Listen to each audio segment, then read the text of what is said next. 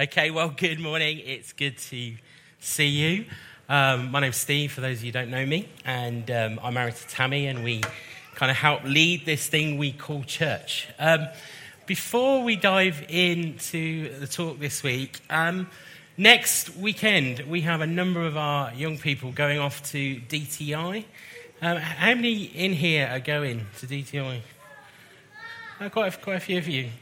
Um, so we, we thought, I think there's about there's a crowd of about 20 of us in total going to DTI uh, next week. Um, and um, we thought it would just be good, I thought it'd be good if we could just pray for those going to DTI. Pray for the leaders, um, especially. Um, but, but also pray for uh, some of our kids who are going to be going off there. So if, if that's you, if you're going to DTI, why don't you stand up uh, where you are? And um, we, will, we will pray for you. Um, if there's someone standing up by you, why don't you go and lay your hands on them? Um, ask them nicely, but. Um, and so, Father, we just um, we just thank you, Lord, for what you're doing uh, in our movement, uh, in our family of churches, amongst our youth and young people, Lord. And we just pray uh, next weekend as they gather, a thousand young people from across our movement gather together, Lord, that we pray that they would encounter you. Uh, they would experience your presence, Lord, in fresh and in new ways, Lord. That, um, that this weekend would be a transformative time, Lord, uh, where our young people come back and they lead us. They lead the way with us, Lord. They, they show us what it means to really follow you, Lord. So be upon them, Lord, we pray, uh, this week, and just give them an amazing weekend. In Jesus' name. Amen. Amen. Okay.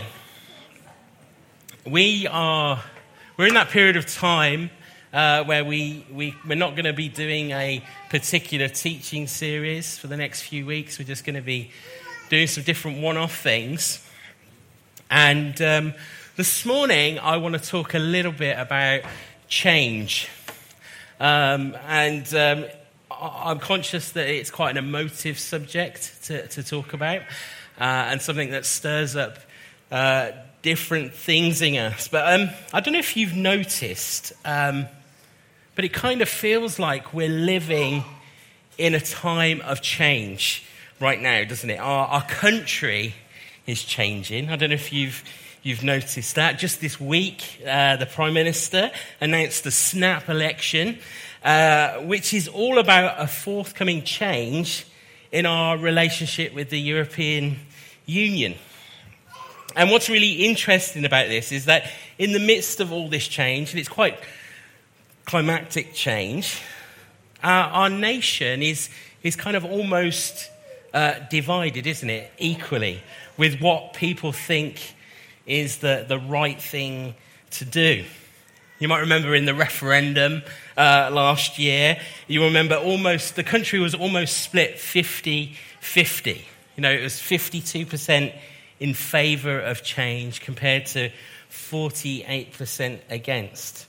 And I, I, don't know if you remember that there was a, a debate around the referendum question. Um, you know, what should the question be on the, on the voting paper? How should it be phrased? And the government wanted it to be a simple yes no um, um, answer. You know, should the UK remain in the European Union? Yes, no. But, but actually, there was um, a little bit concern around phrasing the question that way because people thought it would favour the status quo. Because generally, people have a tendency uh, to prefer things to stay as they are. And so a simple yes no question was felt that the, the vote against change uh, would, be, would, be, would be favoured. So the Electoral Committee uh, decided to, to change the question, and it was should the, should the United Kingdom remain a member of the European Union? Should the United Kingdom leave the European Union? So, do you remember that? You voted? Yeah? okay. And, um, and it, was, it, it, was interesting in that um, referendum campaign how the campaigners on, on both sides tried to simplify the issues, didn't they? They tried to sim, and I think it's because we we're pretty simple as people. Uh, bless you, and. Um, and so they tried to simplify the issues a little bit. On the Remain side, essentially what they were saying was um, no to any kind of change. They based their argument on the risk of change and on what harm it would do, how we would be much better um, if we stayed as we are. Um, you might remember their campaign was dubbed Project Fear, um, which played on our worries about change. Uh, yet the leave side focused on the great opportunity we had. That this was a once in a lifetime opportunity. How many times did you hear that? This is a once in a lifetime opportunity. Now's the time, they said. And I know there may be the odd bump in the road, as we might have experienced. This is the right decision at the right time. It's the right way to go forward. So the, the Remain side focused on being afraid uh, of the risks and the downsides, whilst the leave um, we're, we're focused on being excited about the benefits of the future, the upside. Now, this, of course, is potentially a dangerous illustration uh, to use in church because in a room this size, I can imagine um, we're pretty divided. Uh, and, and roughly half of you um, will hold one view, and the other half of you will hold the wrong. I mean, a different, a different view. Um, and, and I think it's safe to say when generally when we're handling change, when things are going to change across the board, nearly in every situation, we can generally bring people down to two kind of groups. Um, there's those who are excited by change, Hands up if you, you're excited by change. A few of you. I thought, might, oh, yeah, yeah, okay, excited by change. And some people just don't like change at all. Who, who, who are you? Just don't like change at all. Okay. And the truth is, the way we respond to things changing um, often isn't an intellectual thing. It, it, often it isn't what our brain tells us. Often the way we respond to change is actually an emotional one. Often we respond to change out of how we feel, what our feelings are, are saying to us. And so, as a result of our feelings, some of us try to avoid change at every single cost. And yet, others, change means progress. If nothing changes, we're not going anywhere. Uh, you know, we're stuck in a rut. No change means no gain. But for others, change means taking unnecessary risks. If, if change, is, change is something that might spoil things, why do we need to change when everything is good? Why make change for change's sake? I hear that one quite a lot. Why change something when it's not broken? We can just carry on as we are. If we change things, we might lose something. Something might go. But regardless of how we feel about change, there is a sense that change is inevitable. It's, it's, it's part of life. And, and, and the one thing that is often constant in life is that change is, is here to stay. And so, as we think about this theme of change this morning, um, and as we kind of catch up with a few developments that are going on in the life of the church, I, I want to start by thinking about how change affects us on a personal level. Um, because our ability to cope with change as a, as a community, as a church family, really is, it comes down to how we cope with change as, as individuals. And so I just, got, I just got three things I want to think about how we respond to change, how we might deal with change.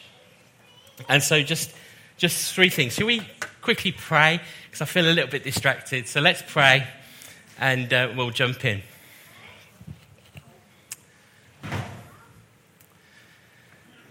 So, Father, we just, um, we just invite your presence right now. We just, um, we just ask that you would uh, come and speak to our hearts, Lord. Reveal something of you uh, this morning, Lord. Show us what it means to be people who keep in step with you, uh, who respond to the things that you want to do in our lives, Lord.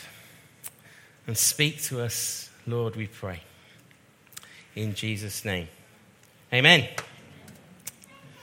So change starts with new life, not just us trying harder. In 2 Corinthians 5:17, Paul writes this, "Therefore, if anyone is in Christ, the new creation has come, the old has gone, the new is here." See, at the very heart of our faith, uh, it revolves around change. But it's not based on turning a new leaf or trying harder, but it's based on living out a, a new life. See, change always involves something passing away and something new taking place. And eventually we have to embrace change in our life, actually, regardless of of who we are. Change comes to all of us, whether we're young or old, whether we're rich or poor, whether we're successful or whether we're experiencing failure. We all need to change, regardless of who we might be. And, and we can understand that and attempt to change, I think, for, for the wrong reasons often. Um, we can think if I change, then God will like me more uh, I'll become more acceptable. That if I make the right adjustments, if I try harder, if I'm a little bit more obedient, um, then surely God will like me more. But the truth is, and the truth of the gospel is, if nothing ever changed, God would still accept us. God would still embrace us if nothing changed. You see, it's his acceptance that leads to our change, not our change that leads to his acceptance. And it's his power in us, it's the life of Christ in us that empowers us and enables us to embrace change as it comes. See, everything else that we try to do to change things is, is exhausting. I don't know if you've noticed that. When we try and change things, it kind of becomes tiring, doesn't it? It wears us down. Simply trying to turn a new leaf is, is nothing more than trying to put a temporary fix on things, which just leads to frustration. In, in John chapter 3, Jesus was approached by someone who needed change. This, this character called Nicodemus. And Nicodemus, um, he had the right credentials. He, he, he had the right spiritual training. He was in the right position in society. But he knew something needed to change. He was morally and definitely religiously right and trying hard. But Jesus informed him, he said, Nicodemus, you must become born again. John 3 3. You know, he didn't need any more rules to follow to make long lasting change, but rather he needed to experience new life. I think Nicodemus is like us sometimes, that we need to unlearn ways of thinking. We need to unlearn the way that we've shaped our lives and this idea of rules and regulations bringing about lasting change. I don't know, they, they don't work for me.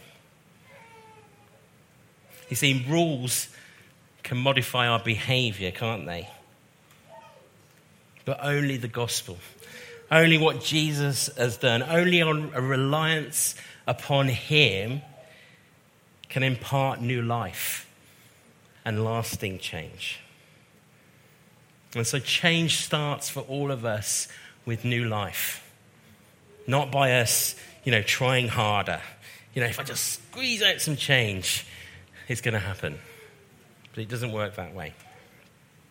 Secondly, change is a process and not a destination. You know, none of us ever get to a place of being everything God has called us to be this side of eternity. The change we encounter because of Jesus is because of what Jesus has done for us. And it's how God is then shaping our lives. The Apostle Paul, he wrote this to the, to the Philippians, Philippians 1 6. He says, I'm sure of this, that he who started a good work in you will carry it on to completion until the day of Christ Jesus. See, God is starting and completing the work of change in each one of us. You see, real change happens the moment we, we, we surrender our lives to Him. The, the Bible says we become new creations. And yet, at the same time, on a daily basis, we're being changed into His likeness. We're being changed into the likeness of the one that we're following day by day. God wants us to grow in knowledge and connection to Him. Peter, he writes this in, in 2 Peter chapter 1. His divine power has given us everything we need for a godly life through uh, our knowledge of Him who called us by His own glory and goodness. Through these, He has given us His very great and precious promise so that through them you may participate in the divine nature, having escaped the corruption of the world uh, caused by evil desires. You see, it's amazing, isn't it? Through what Jesus has done, we share in his divine nature. I mean, what a waste. what a waste. God gets nothing out of this deal, but he gives. And you see, his sacrifice, God, uh, God, you know, he's got this desire to root out the kind of sinful nature that's in us and replace it with a brand new character. And he changes us. He's, he's changing us uh, continually. It's a continual process that's going on. He changes us that we might reflect his glory. Again, Paul writes in 2 Corinthians, we all with unveiled faces are reflecting the glory of the Lord and being transformed or, or being changed into the same image from glory to glory. This is uh, from the Lord who is the Spirit. So when we turn our eyes to Him, that's where we find life. That's where the process of transformation and change takes place. And one day, the process of change is going to be over.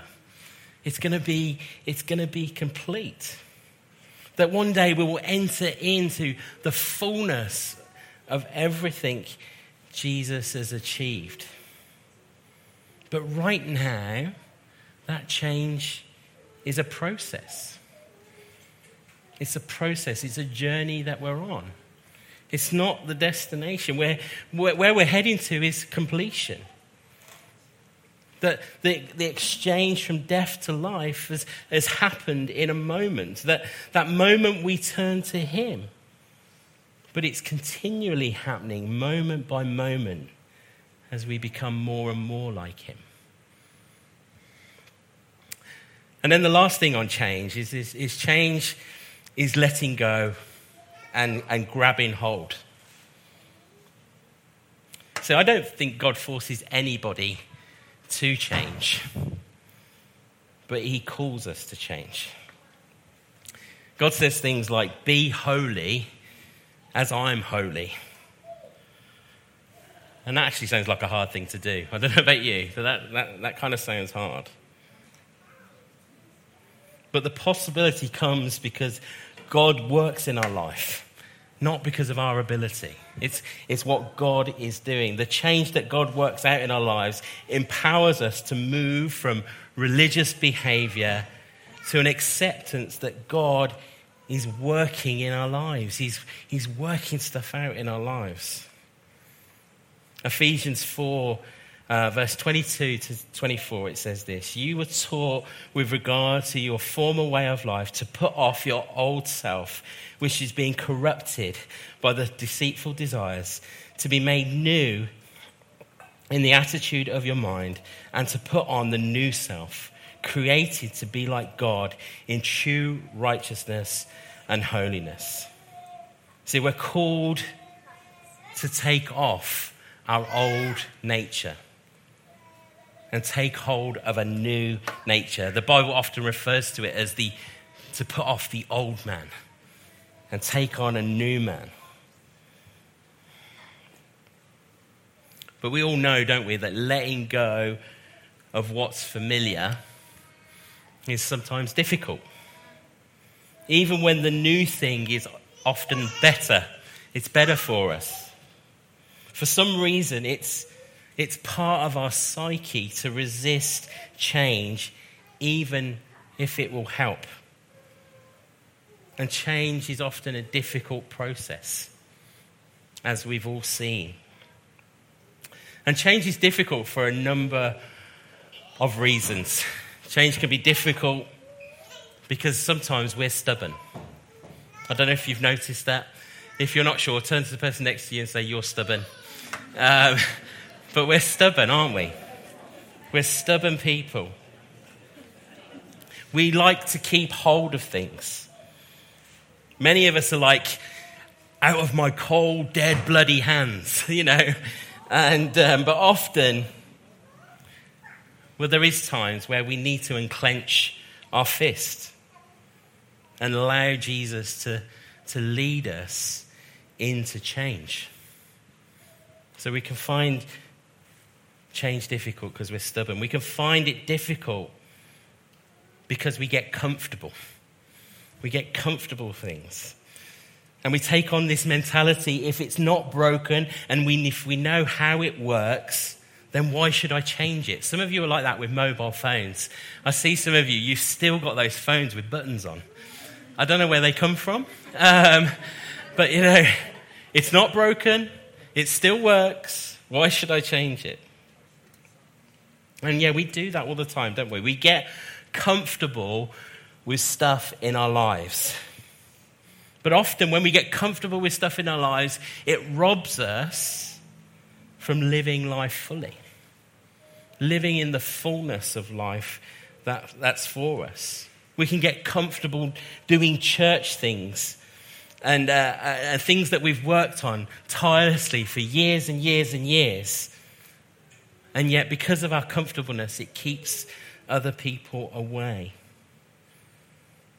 We can get comfortable with our standards of living, which mean we're never quite ready to take a risk for the sake of the kingdom. The things that God might have called us to, the things He might have whispered in the, in the secret place of our hearts. So, change can be difficult because we're comfortable. Change can be difficult because we get afraid. Fear of the unknown is one of the main reasons why we don't do change. And we, we can develop this fear of not wanting uh, to hear God say anything to us. Because what if He asks me something I don't want to do or I don't know how to do? And so we shy away from offering all of ourselves uh, to Jesus. We live kind of paralyzed Christian lives, never fully embracing everything He might have for us.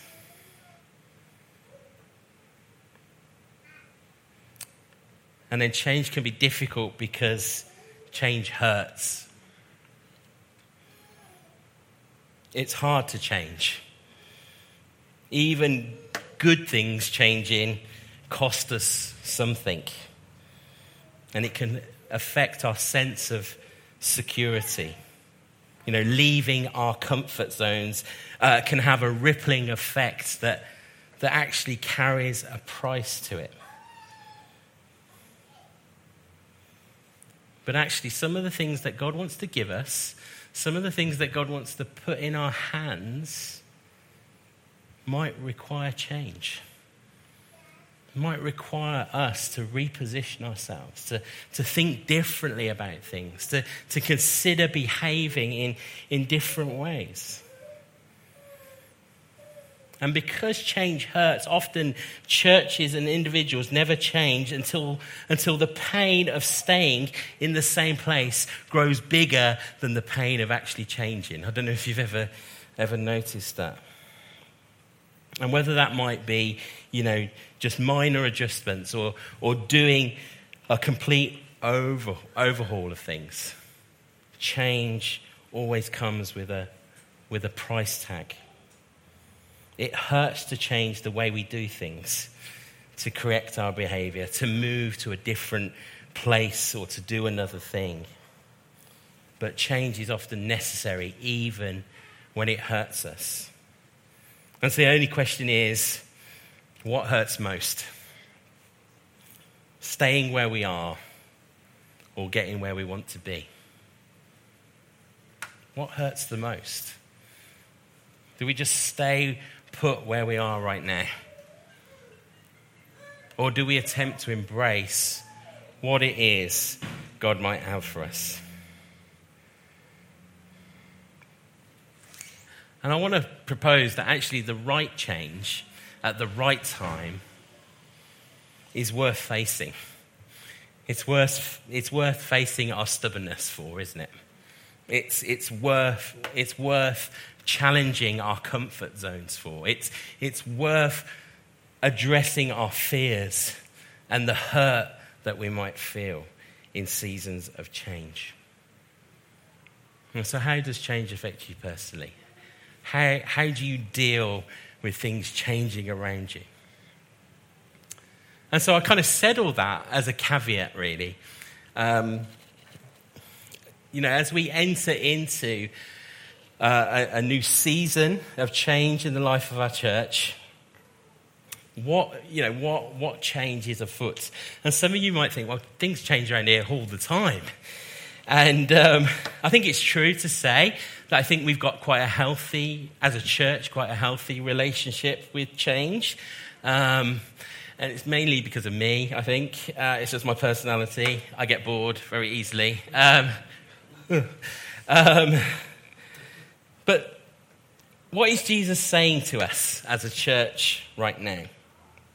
And I guess the question that we've been asking for a number of months is in light of what Jesus might be saying to us, what adjustments uh, do we need to make in order to get there? Uh, well, when we brought this building, um, we, we knew uh, it was kind of like a strategic move. We didn't plan, as many of you know, we didn't plan to buy this building. We had no plan uh, to buy a building. Um, but uh, we, are, we are here.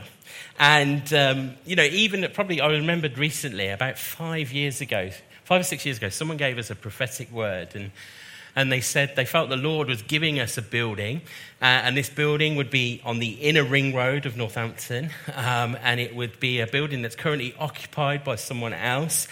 Um, but don't worry, you know, it's yours. And they said, and this building has thousands of cars drive past it every day. And, um, and so, you know, we didn't go looking for that building after that.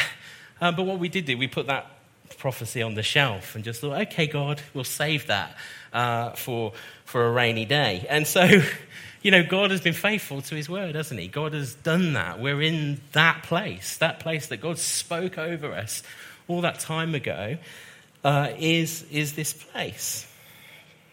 Now, um, and, and as, we hit, as we're here and as things develop, uh, and this site continues to be developed, um, you know, we've always said owning this property is nothing more than a tool in our hands.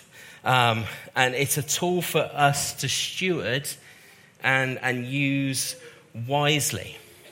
Um, you know, that we don't want to be keepers of mausoleums. You know, we, we don't want to just have a building for building's sake. We don't want to, but we want this to be a tool for the sake of the kingdom. Um, we said a lot before we moved in here that we wanted it to be a place of worship and compassion. Uh, and those, those of you familiar with the, the vineyard man or the vineyard person, that's what we call it now, is it? The vineyard person, the legs of the vineyard person, it's, a, it's an illustration, okay? The legs of the vineyard person is worship and compassion. They're, they're the legs that we stand on. And, and, and so, um, one of the, one of the uh, challenges that we face is, is, is, is really how do we take the resources that we have and, and make this place what we believe it's called to be. It's be a place where people worship God and experience the compassion, compassion and love of our Savior. And so, um, you know, we want this place to be full uh, of, of people who are experiencing those things. And so, the, one of the challenges that we face as we step into what we believe, we believe God's called us to do with this tool, with this building, is space. Um, you know, we've got a, a 300 seat auditorium downstairs which needs to be developed, and we're slowly doing that process. Um, but in the interim, we're still, uh, we're still fighting for space. Right now, um, the church, according to Church App, the church is about 240 adults and children. Uh, that means uh, about two thirds only ever show up on a Sunday. Um, I don't know where the rest of you go. Uh, maybe you could let me know. Um, but it also means, um, on the whole, we're kind of generally always uh, fighting for space. And um, on one level, that's a good thing, isn't it? You know, um, there's not a lot of churches that are fighting for space. Um, and so having the uh, privilege of fighting for space is, is, is quite a good thing. Um, and it also means that when we gather here on a Sunday, things are fairly full. I don't know if you've noticed that. Have you, have you noticed that things are fairly full, uh, uh, fairly, uh, fairly busy around here? And I, I, really think that we are at a tipping point. Um, Rick Warren, the famous pastor in the US, he says, regardless of a church's size, the average person in church can know 67 people. Um, don't ask me why uh, 67. Um, but that means the optimal church size is probably 68. So it's me and 67 of you. Okay? Um, um, but let's say the 68 of us, we want to be outward focused, don't we? Because the church meant to be outward focused. So let's round that number up to 100. So let's say the optimal size of a church is 100.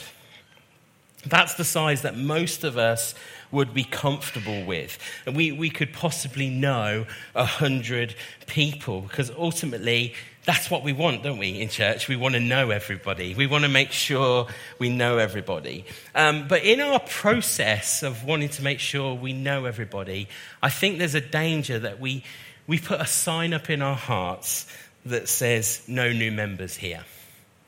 No new people welcome here. That's kind of what happens uh, in a lot of churches. I don't know if you've noticed that. Most churches are under 50, 60 people.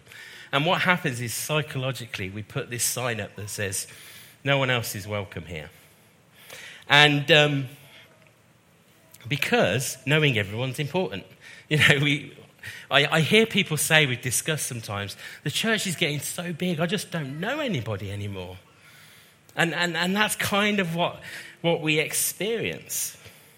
But for some reason, despite our ability to only kind of know 100 people, Jesus still has a passion to grow his church. He has a passion for bigger churches. He has a passion to answer our prayer and say, what says, God, let your kingdom come. Now, you might say, church size isn't important, Steve. And that's true in one sense. But if the reason for remaining small is because I prefer it that way, then we've totally missed the point, haven't we? So, Jesus, I believe, is most definitely in the church growing business. And I think our role is to make the necessary adjustments, to partner with Him in what He wants to do. And so, as you've heard us say for a number of times over the last few months, we need to make room. We, we need more room. And if you, if you imagine a, a family sitting around a big banqueting table, you know, with those big long benches along each side of the table, if you can imagine a table full of people like that. And essentially, what we need to do is we need to shuffle up the bench. We need to shuffle up the bench and we need to make some more room. And so you would have heard me say that um, when a room like this is 80% full, it's full.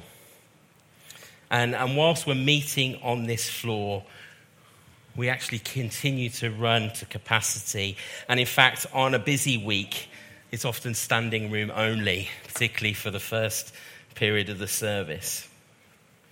And a busy room often feels exciting, doesn't it? It, it has a buzz to it, there's energy, excitement, but it also comes with loads of challenges. It comes with loads and loads of challenges. And, and, and so, whilst we wait for a larger space on the lower floor, we believe Jesus still wants to grow his church. Uh, and there's still people he wants to invite. Uh, uh, and in fact, there's thousands of people he still wants to invite who, who walk and drive past this place every single day. But I believe the onus is on us uh, to make room. See, Jesus ultimately does the inviting, but we're the ones who make room. And so many of you have heard us say we believe it's time uh, for us to go to two uh, morning services. And um, we've done a lot of thinking about this. We've, we've talked to you a lot about this. Um, uh, we've taken advice from some other churches who have made a similar transition. Uh, and we believe we've kind of formulated a basic idea of what we potentially uh, are going to do. And so the plan is to have uh, two services on a morning. Some of you have asked why, why not an evening service? And we've tried to do things in the evening, and um, often it becomes like the, the top me up service for people from other churches. And whilst that's great, I'm not here for them. Uh, I'm here for people who don't know Jesus. And so, for this time period, we don't feel it's right to do an evening service. Um, and so, we're going to move to two morning services. One will be at 9:30, and a, another, for some of you who like a lie-in, will be 11:15. Um, so, if you're late to church, you will have no excuse. Um, the services are going to be slightly shorter. We're going to go from 90 minutes uh, to 75 minutes. Uh, they will be identical, same worship, same talk. At the 9:30 service, we're going to offer a full kids ministry, um, uh, so uh, youth, uh, mini grapes, Club V. It's all going to take place at the 9:30 service. At the 11:15 service, we're going to offer Club V and youth, and um, the children that would be mini grapes age. We're going to have like a a self service parent. Parents can access the area themselves and we'll put a live feed uh, through to that room. But our long term plan is that both services would be identical and, uh, and a full kids ministry at both. Um, we, plan, we plan to serve refreshments and donuts in between the two services. And so, what we want to do is we want to create a space where we all meet in the middle. Okay, so for those of you who are leaving, um, you get your coffee and donut on the way out. And those of you arriving, you get your coffee and donut on the way in, and you get to interact with one another. And so, for some of you who have been like, I'm not going to see my friends, well, you can see them the other six days of the week, just to let you know. Um, but also, you can get to see them in that in between time. So, um, and, and, and so the plan is that um, you can come to whichever service you like. Um, and uh, one, of, one of the things that we've noticed is that, um, as I said, about a third of you are always missing on a Sunday. And I'm sure you've all got good reasons. Um, um, but sometimes it might be that, I know, maybe you've got a lunch commitment, okay? And, and it's like, do I go to church or do I go for this lunch commitment? And so the idea now is, is that if you've got a lunch commitment, you can still come to a 9.30 service and still fulfill that lunch commitment. And then some of you may go to bed late on a Saturday as a one-off. And, um, and when that happens, you might think, I'm going to skip church tomorrow. I'm going to lay in bed. Well, you can do that, and you can get here for 11.15, okay? Um, and so that's, that's the deal. And so we're not going to we're not going to sort of, sort of suggest which service you come to. We're just going to su- sort of say, come to whichever suits you on the day. And what we envisage is that that number will probably even itself out over time. And some of you will have a preference for one service uh, over the other. And you might think, why are we doing this, Steve? Why on earth? Do you really love the sound of your own voice that much that you want to preach twice on a Sunday morning? No, I don't. In fact, we're going to record the first service and play it, and I'm going to go home. No, um, that isn't true. Um, but we believe we could make room for another 100 people if we do this. Right now, I we, we try and keep statistics, but since the start of this year, we've seen over 60 new people come through our door. Now, not all of them stay, and we know that because some of them think it sucks. Um, but some of them, some of them don't come back simply because there's no room. And there's nothing worse, is there, than being in a room where it feels too full for you where there's no space for you to get involved. And so that's what we're doing. We're creating space, we're shuffling up the bench and making room for others. And we believe over time we could gather another 100 people over those two services. And so, um, when's this likely to happen? Um, well, we're going we're gonna wait for the autumn term, uh, potentially the second or third week uh, in, in September. We may even push it to October. And uh, you might also think, well, what's going to happen? We're going to do that, and then eventually, you know, um, we're going to finish the development of this building, and we're going to move downstairs into a 300 seater auditorium. Um, and um, yeah, we, we are going to do that eventually. And, um, but if it's a 300 seater auditorium, and if if, if we're 80% full is full, then actually it's not a 300 seater auditorium, is it? and so, you know, if this works, and I'm asking you to trust me on this, if this works, actually, when we move downstairs, there'll be no reason why we don't just carry on. Because we just make even more room. even more room for Jesus to invite more people into what he's doing amongst us. And so I understand that this is a lot to digest, okay? And if you've got any questions, then I suggest you email pete.willis at centralvineyard.co.uk. Uh, um, he's ready and armed. Uh, um, but maybe it does push some buttons for some of us. Maybe some of us think, oh no. And some of those things I've described about change are stirring up in you right now as we talk about what we plan to do. That that feels uncomfortable, Steve. That, that doesn't feel quite right. That, that doesn't make sense to me right now. And you know, like when kids get wind, when they drink milk, and you pat them on the back and then they go, Bleh.